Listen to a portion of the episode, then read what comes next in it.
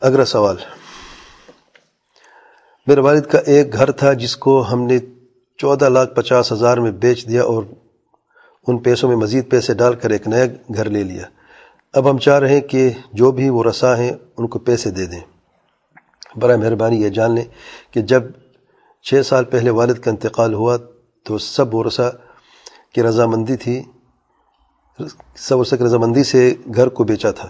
اور نیا گھر لیا تھا اور اس وقت پیسوں کی بھی ضرورت تھی۔ میرا پہلا سوال یہ ہے کہ وراثت کی تقسیم اصل مال پر ہوگی یعنی چودہ لاکھ پچاس ہزار پر یا جو نیا گھر ہے جس کی قیمت اب تقریباً ایک کروڑ سے زیادہ ہے، اس پر ہوگی۔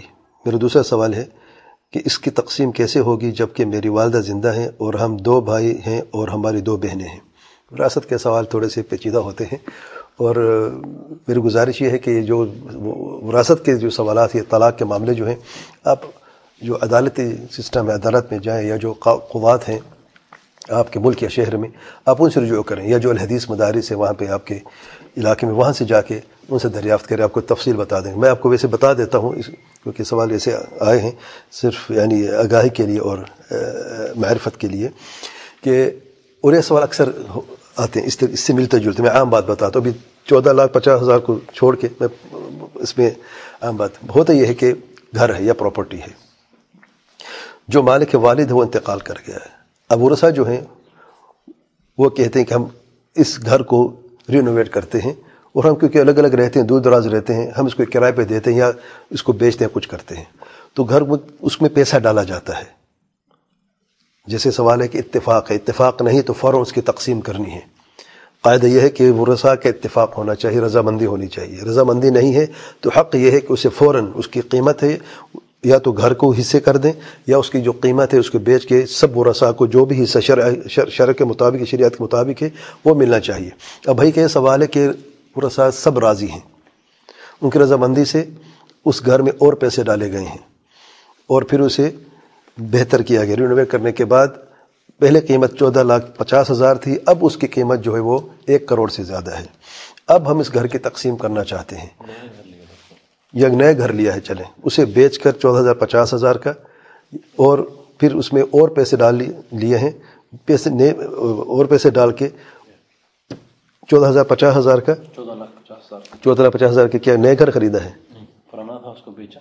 پھر اس میں مزید پیسے ڈال کے نئے گھر خریدا۔ چلیں چاہے یہ صورت ہے وہ صورت ہو۔ اسے گھر کو جو پرانا تھا، کچھ پیسے ڈال کے اسے نیا کر دیا گیا، یا اسے مکمل بیچ کے چودہ لاکھ پچاس ہزار ہاتھ میں آئے، کچھ اور پیسے ڈال کے کوئی اور گھر خریدا، اس وقت جو بھی قیمت تھی اس کی، اللہ عالم لیکن اب اس کی قیمت ایک کروڑ سے زیادہ ہے۔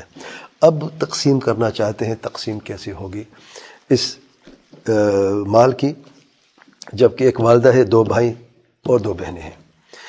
پہلی بات یہ ہے کہ جس نے بھی ایکسٹرا پیسہ دیا ہے اگر ایک شخص نے دیا ہے تو وہ پیسہ اس کو واپس کر دیا جائے گا۔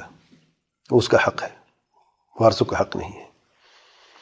اگر یہ پہلے طے ہوا تھا، جو بھی پیسہ ڈالے گا، سب کا برابر ہوگا، اس میں راضی ہو گئے، تو الگ بات ہے۔ اگر یہ طے نہیں ہوا تھا، تو جس نے ایک ہے یا دو ہیں، یا صرف بھائی یا صرف بہنیں ہیں، یا والدہ جس نے بھی اس میں پیسہ لگایا ہے، اس کو کاٹ کے الگ کر دیا جائے گا۔ ٹھیک ہے؟ جو باقی پیسہ ہے اور کرنٹ قیمت ہے، وہ نہیں جو چودہ لاکھ پچاس ہزار تھی۔ اب اس کی قیمت کیا ہے؟ اس پیسے کاٹ کے جس نے اس میں مزید پیسے ڈالے تھے اور جو باقی مالیت ہے، اس کی تقسیم ہوگی۔ ماں کا آٹھواں حصہ ہے اور جو بچے گا لذک مثل حضر الحسین دگنا حصہ بیٹوں کو اور اس کا ایک حصہ جو ہے، وہ بیٹوں کو ملے گا۔ اس طریقے سے اب دیکھ لیں کہ اس کی کیا ملیت و کس طریقے سے تقسیم ہوتی ہے۔ یہ اس کی تفصیل ہے۔ اللہ علم